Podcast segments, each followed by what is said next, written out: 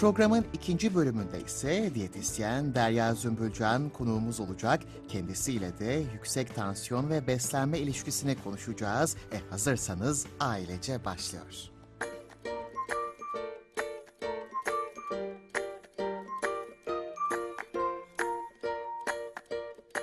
Nevzat Tarhan'la Hayata Dair. İlk konuğumuz Üsküdar Üniversitesi kurucu rektörü, psikiyatrist Profesör Doktor Nevzat Tarhan. Bugün kendisiyle takıntıları konuşacağız. Hoş geldiniz Sayın Tarhan. Günaydın, nasılsınız? Hoş bulduk. Teşekkür ederim. İyi yayınlar e, Giray Bey. E, İyi günler yayınlar olsun. diliyorum. Hepimiz için teşekkür ediyoruz. Takıntılar, obsesyonlar nedir tam olarak ve neden başımızı ağrıtmaktadır? Bununla başlayalım isterseniz Sayın Tarhan. Tabii. E, takıntılar, obsesyonlar, halk arasında vesvese olarak verilen durum aslında e, toplumda yüzde üç oranında. Yani Hı hı. 100 bin kişilik bir şehirde 3 bin kişi de var bu diyebiliriz. Böyle e, şey aslında az olmayan bir rahatsızlık ama bunun tabii hastalık derecesinde olanı benim söylediğim. Bir de hastalık derecesinde olmayan bazı takıntılar var ki hani klinik e, hekime gidecek kadar değil. Onlar da daha ya 3 bin değil belki o- 13 bin 30 bin civarında da diyelim olabilir insanların çoğunda da olabiliyor. E, hayatın bir döneminde oluyor sonra geçiyor sonra. Ama şu andaki ben dedim şu andaki yaygınlık durumu e, böyle bir rahatsızlık. Burada tabii takıntılar, takıntılı düşünceler, obsesyonlar bu kişinin e, e, böyle amaca yani asıl bir işe başladığı zaman o düşünceyi ya da ya hayır, düşünce geldiği zaman aklına e, o, o atamıyor düşünceyi. Saçma olduğunu biliyor, anlamsız olduğunu biliyor onun. Yani e, e, e, akla aykırı olduğunu da hatta biliyor, irrasyonel olduğunu bildiği halde o düşünceyi aklından atamıyor bir türlü. Atamıyor, o düşünce onu yönetiyor. Hatta bu kişilere dediğimiz zaman yani sanki içinde ikinci bir kişi var gibi mi hissediyorsun dediği zaman evet derler. Yani mantığı böyle yap diyor ama içinde ikinci bir kişi var o onu öyle yap diyor. E, Burada e, e, şeye uygun katı e, ölçütleri de olan kişiler de bu aynı zamanda böyle o bir e, mükemmeliyetçi e, kişilik özellikleri vardır bunun ar- arka plan, alt planında. Ve bir işe başladığı zaman öyle ayrıntıya kaçar ki öyle kurallar, listeler, sıralamalar yapar ki öyle bir organizasyonlar, programlar yapar ki o kişi başladığı amacı unutur.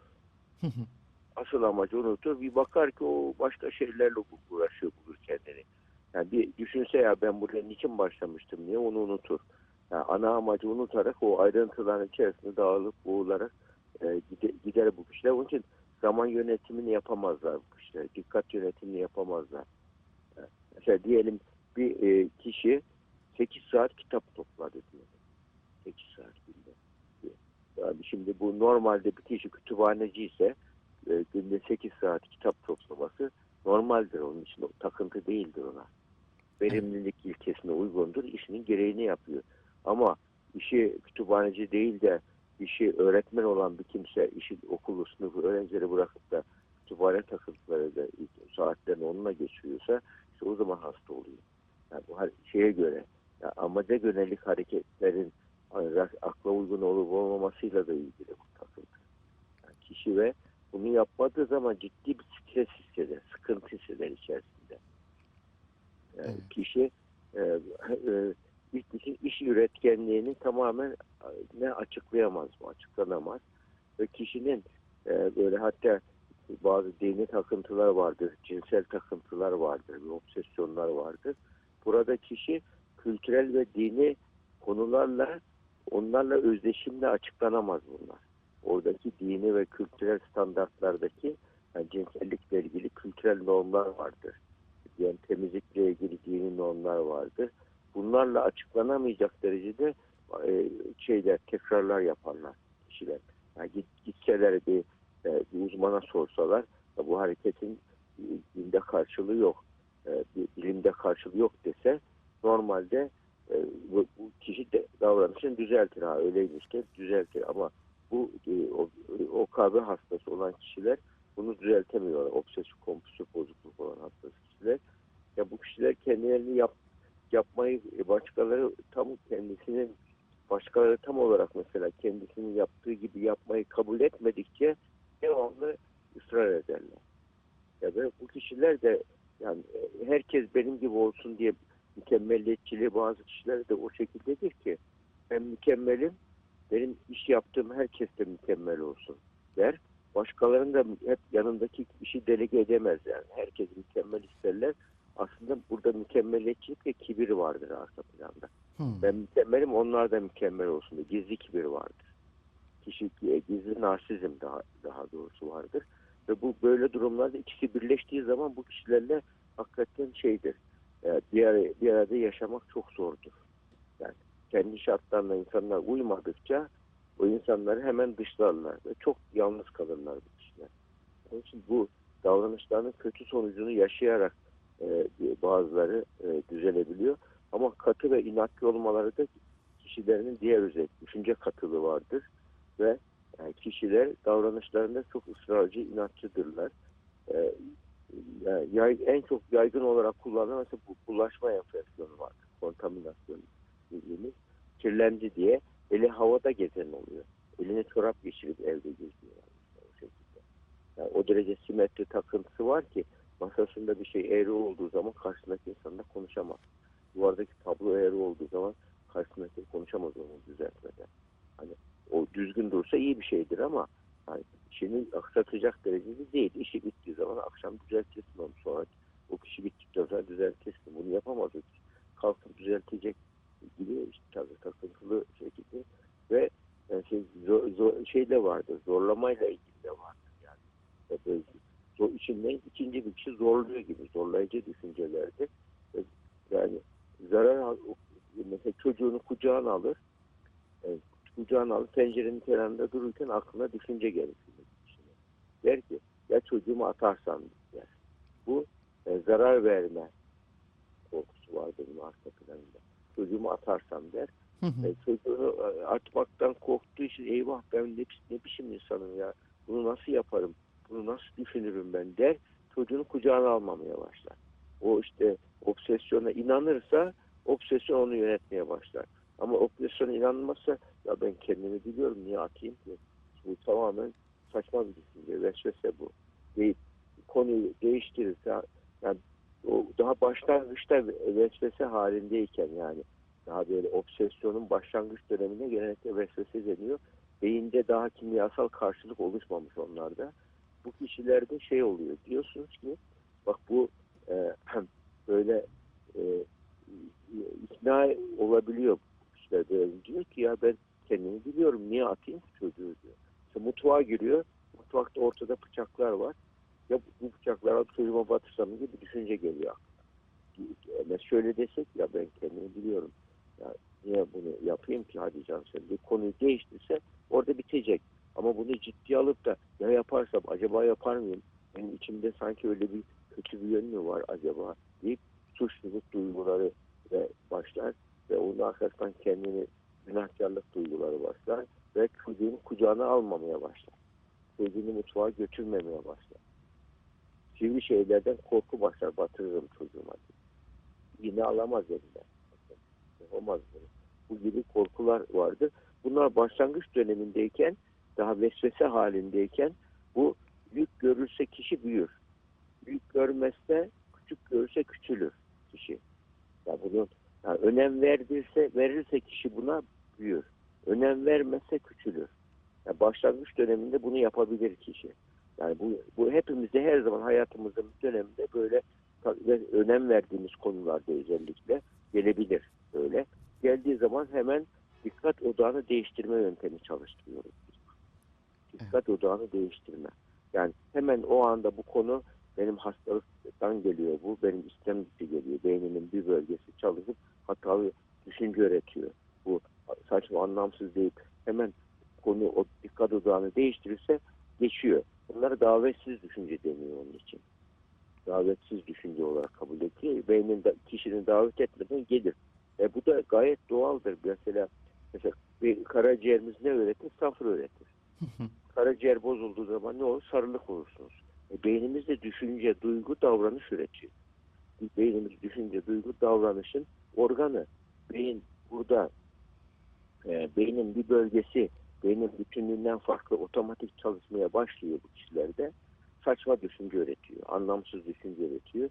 Kişi bu düşünceyi beynin ön bölgesi akla gelen bir jüri oluşturması lazım ön beyinde. Diyecek ki bu gelen düşünce uygun, uygun değil. Geçerli, geçerli değil. Güvenli, güvenli değil. Güzel, güzel değil. İyi, iyi ve doğru değil. iyi veya kötüdür tarzında e, şey, fi- filtre uygulayacak. Ve en sonunda bu kararı verip doğru olanı yapacak. İşte bu kişide tik gibi böyle düşünce tikidir bu aslında obsesyon. Aynı düşünce tekrar edip durur. Hani böyle, böyle şey tikleri vardır omuz, boyun, boğaz temizleme tikleri vardır Tourette hastalığında. Zaten bu kişilerin e, yüzde otuz kırkında da bu şey vardır, tikler vardır böyle. İşte eşlik eder genellikle. Biri motor tiktir, bu düşünce tikidir. Tekrar eder düşünce. E, düşünce tekrar ettiği zaman kişi o düşünceyi durduramaz ve o düşüncenin etrafında vaktini geçirmeye başlar. Yani birkaç dakikada, bir iki dakikada halledeceği bir düşünceyi 3-5 dakika olur, 15 dakika olur. Düşüncesini yönetemez kişi. Biz onlara düşünce yönetimi çalışıyoruz kişilere. Düşüncesini yönetmeyi öğrendiği zaman duygusunu yönetiyor ama bazı kişilerde duygusal obsesyonlar oluyor. Mesela suçluluk, pişmanlık gibi duygular oluyor. Yani cinsellikle ilgili duygu hissediyor sevdiklerine karşı. Bunun, bunun gibi duygular oluyor. Bu da duygu obsesyonudur bunlar. Duygu obsesyonunda da kişi ne yapıyor? O duygular geldiği zaman o duyguları duygusal beynimiz sadece düşünce kararları vermiyor. Duygu kararları da verir. Duygusal kararlar. Sol beyin e, e, düşünce muhakemesi yapar. Sağ beyin duygu mu- muhakemesi yapar. Ön beyin ikisini dengeler. Ön beynini kullanma becerisi kazanması lazım bu kişilerin. Ön beynini kullanmayı öğrenirse bu kişiler kendini yönetmeyi öğreniyorlar. Aslında e, frontal lob demek, ön beyin demek e, insan demektir. İnsanın bütün kişiliğimiz orada yazılıyor bizim. Bütün e, karar verme mekanizmalarımız ön, ön beyinde işliyor. Yani ön beyni yönetebilmeyi aslında eğitim dediğimiz şey çocukta hatta çocukla 0-3 yaş arasında çocuğun yediği gıdaların %60'ı beyne gidiyor. Biliyorsun beyin o kadar hızlı büyür ki Evet. en çok beyin büyüyor. Kocaman da çocuk vardı. O, onun sebebi önce beyin büyüyor 0-3 yaş arasında. Ondan sonra diğer organlar büyümeye başlıyor çocukta. Ve yani yaratılıştan ve, ve ilk 3 seneyi beyne ayırmış vücut. Beyni gelişiyor önce. Ondan sonra diğer organları geliştiriyor. Onun için ilk 0-3 yaş arası çok önemli. Ve, biz e, obsesif kompulsif bozulma uyku hastalığında çocukluk çağı travmasını çok rastlıyoruz. Ö- özellikle duygu obsesyonlarında. Şu işledim, şu günah yaptım mı, yanlış yaptım mı deyip böyle devam Evet. kendini suçlayan kişilerde çocukluk çağı travma ölçeği var. Onlara bakıyoruz. Şöyle Mesela fiziksel ihmal, istismar var mı? Duygusal ihmal ve istismar var mı? Cinsel istismar var mı? Bunlara bakıyoruz. E, varsa bunlar travmalar alıyoruz. Onları travmalarla ilgili suçluluk, pişmanlık hani o travmayı e, mantıksal bir şekilde kabullenip yönetme şey yapılıyor. E, yöntemi var. O yöntemle belki e, travmayı belki e, çözemiyorsunuz ama o travmayı e, yönetilebilir hale getiriyorsunuz. Mantıksal bir çerçeveyi alıp kapsül edip beynin rafına koyuyorsunuz onu. Bunu, bu, bu e, teda- tedavide öğretiliyor ama önce beyinde bozulan kimyasal dengeyi düzeltmek tedavide birinci aşama. Mesela simetrilik vardır, yasak düşünceler işte dediğimiz gibi. Yasak düşünceler beyne gelir. Yani de, tekrarlar, temizleme konusu, bulaşma konusu tekrar tekrar yapar. Bir de istikleme vardır mesela, biriktirme vardır. Saatlerce o dediğim kütüphanedeki gibi düzeltmeler, istiflemeler vardır. Bütün bunların e, sonucunda da kişi yani stres yaratan düşüncelerdir yani bunlar kişide. Saçma olduğunu bilir. E, e, irrasyonel yani akla akla aykırı olduğunu bilir ama ona rağmen onu şey yapamaz ve bu kişilerde de e, bizim çok rastladığımız şey otizm de eşlik eden eğer çocuklukta başlarsa birlikte otizm de görülüyor bu kişilerde. Yani yaygın gelişim bozukluğu geliyor. Beyinleri, beynin altyapısı farklı oluyor bu kişilerde. Otizm eşlik etmesi de sık rastlanan bir durum. Ee, burada kişi saçma olduğunu kabul etmesine rağmen mesela e, vücutta şeylerin e, duygularla maddi temizlik ve manevi temizliği karıştırıyor. Kişi de geçmişte bir suçluluk hissediyor ya onu bugün manevi kirlilik gibi o. Onu temizlemek için maddi temizlik yapıyor. El yıkıyor. Yani bir günde bir banyoya giriyor dört tane şampuan harcıyor. Banyoda bir buçuk güven duran biliyorum ben. Elini yıkıyor. Kapıda ayakta bekliyor. Çıkamıyor tekrar dönüyor. Bir buçuk gündür. Tuvalete sekiz saat duran vakalarımız var. Hatta evde kapıları söküp yıkıyor. Yani elimden gelse koltuğu makineye atacağım. O derece şeylik var böyle kişi. Yani içindeki o kaygıyı, korkuyu gidermek için temizleme davranışına kendisini veriyor. Ama bir müddet sonra vücut tükeniyor tabii. De, arkasından depresyona giriyor. Artık hiçbir şey yapamaz hale geliyor. Daha önce banyodan çıkamayan kişi artık ayda bir banyo bile yapamıyor hali. Zorla yaptırıyorlar çevrede. Böyle Kokmaya başlıyor kişi. Ve artık bir müddet sonra da do- donuklaşıyor, robotlaşıyor böyle. Yürürken yavaş çekim gibi yürüyor mesela. Çok ileri bir zaman. Artık o zamanlar tabii hastaneye yatırmak çok şey. Yani eşyaların kilitlendiğini, kilitlemediğini kontrol etmeler çok olur e, bu kişilerde. Yani bazı e, obsesyonla şey karışır. Mesela kirlenmeyle aşırı değerlendirilmiş düşünce dediğimiz düşünceler vardır. Bu kişilerle böyle e, değer, aşırı idealize ettiği değerler vardır. E, Bunlar e, çok ilerisi hezeyansal, hezeyanlı düşünce olarak kabul edilir. Çok ilerisi. Artık yani mide karnında yılan var diyor mesela. Bu derece e, bedensel hezeyanlar var vücudunda. Diyor, karaciğerim çürümüş diyor mesela. Ona hezeyanlı düşünceler. Yani o takıntı değil artık o hezeyan oluyor. Beden, somatik hezeyan dediğimiz hezeyanlar. E, şey olan e, kişilerde de yani bu kişiler zaten bir buçuk sene yatan kişi biliyorum. Yani Hı hı. şeyden yataktan çıkmamıştı bir buçuk sene. E, sebebi de şey e, kanka hareket edersem ölürüm korkusuyla. Hiç kımıldamaz 130 kilo olmuştu yattığı yerde. Bunlar aşırı değerli fikirler ikna ile düzeltilebiliyor. Mantıksal gerekçelerle biraz e, ikna edince, anlatınca e, o, bu kişiyle biraz birkaç seans terapiyle bile aşırı değerlendirilmiş düşünceler obsesyona dönüşmeden yani önce düşünce başlıyor. Daha sonra aşırı değerlendirilmiş düşünce oluyor. Kişi ona inanmaya başlıyor. Bir müddet sonra o kişi artık e, obsesyon oluyor. Kişiyi o yönetmeye başlıyor. Aşırı değerlendirilmiş düşünce halindeyken gelirse yine müdahale etmek, tedavi etmek kolay. Daha e, şey faydalı ola- olabiliyoruz o zaman. E, bu nedenle e, bu düşünce e, düşünce tekrarları kişinin yani beynimiz onu söylüyordum. Beynimiz günde normalde ortalama zekası diyelim 100 olan bir kimsede 3000 5000 düşünce üretir beyni. Zeka aramız 20 ve üstü olanlarda 210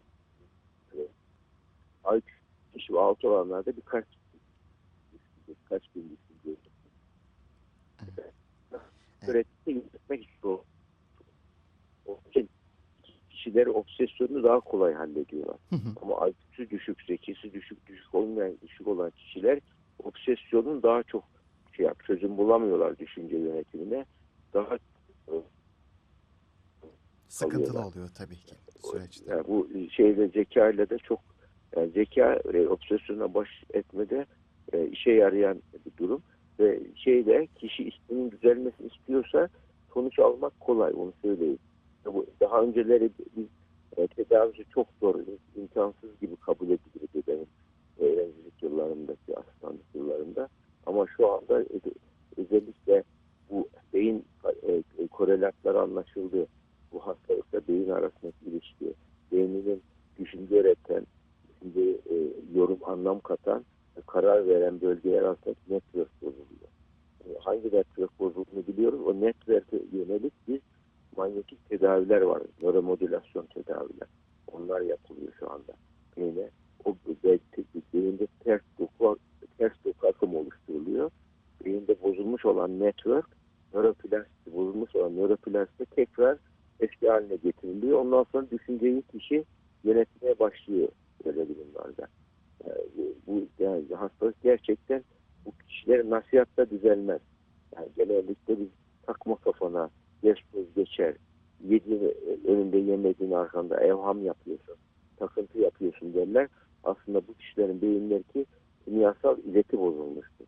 Serotonin, dopamin dengesi var, o bozulmuştur. Ee, e, onun için düşük doz ilaç da bu kişiye az geliyor. Az ya- e, eksik tedavi yaptığı zaman hastalık kronikleşiyor. Onun için tedavide bir minimum tedavi var. İlk hastalık yeni başladığı zaman bir optimum tedavi var. Hani bu ortalama bir tedavi var. Ama genellikle bu kişilerde maksimum tedavi gerekiyor. En üst seviyede e, sadece ilaç yetmiyor. Yani, e, klasik tedavi, altın standart tedavi, ilaç ve bir, bir, tedaviler vardı. Yani DDT denilen tedaviler. Ama e, ileri durumlarda da e, e, terapi, bilişsel tedaviler ve nöromodülasyon tedaviler yani beynin e, manyetik tedaviler, elektriksel tedaviler yapılıyor. Onun için yani kimse bu böyle bir ha- takıntı besmesem var düzelmeyeceğim diye e, şey karamsar olmasın. Ölümden başka her şeyin çaresi vardır. Arayıp bulmak önemli olan. Evet, kesinlikle öyle. Ve ayrıntılarıyla da tabii konuşmuş olduk. Takıntıları başlı başına günümüzün de artık sıkıntılı bir e, konusu. İnsanlarda görülme sıklığı az ya da fazla olmak üzere de olsa arttı. E, gerçekten teşekkür ediyoruz katkılarınızdan Rica dolayı. biz de e, sağlıkla efendim haftaya görüşünceye dek saygılar, saygılar. Ve şimdi kısa bir müzik aramız var sevgili dinleyenler. Sonrasında kaldığımız yerden devam edeceğiz. Diyetisyen Derya Zümbülcan'la yüksek tansiyon ve beslenme ilişkisini konuşacağız. Şimdi Aydilge sizler.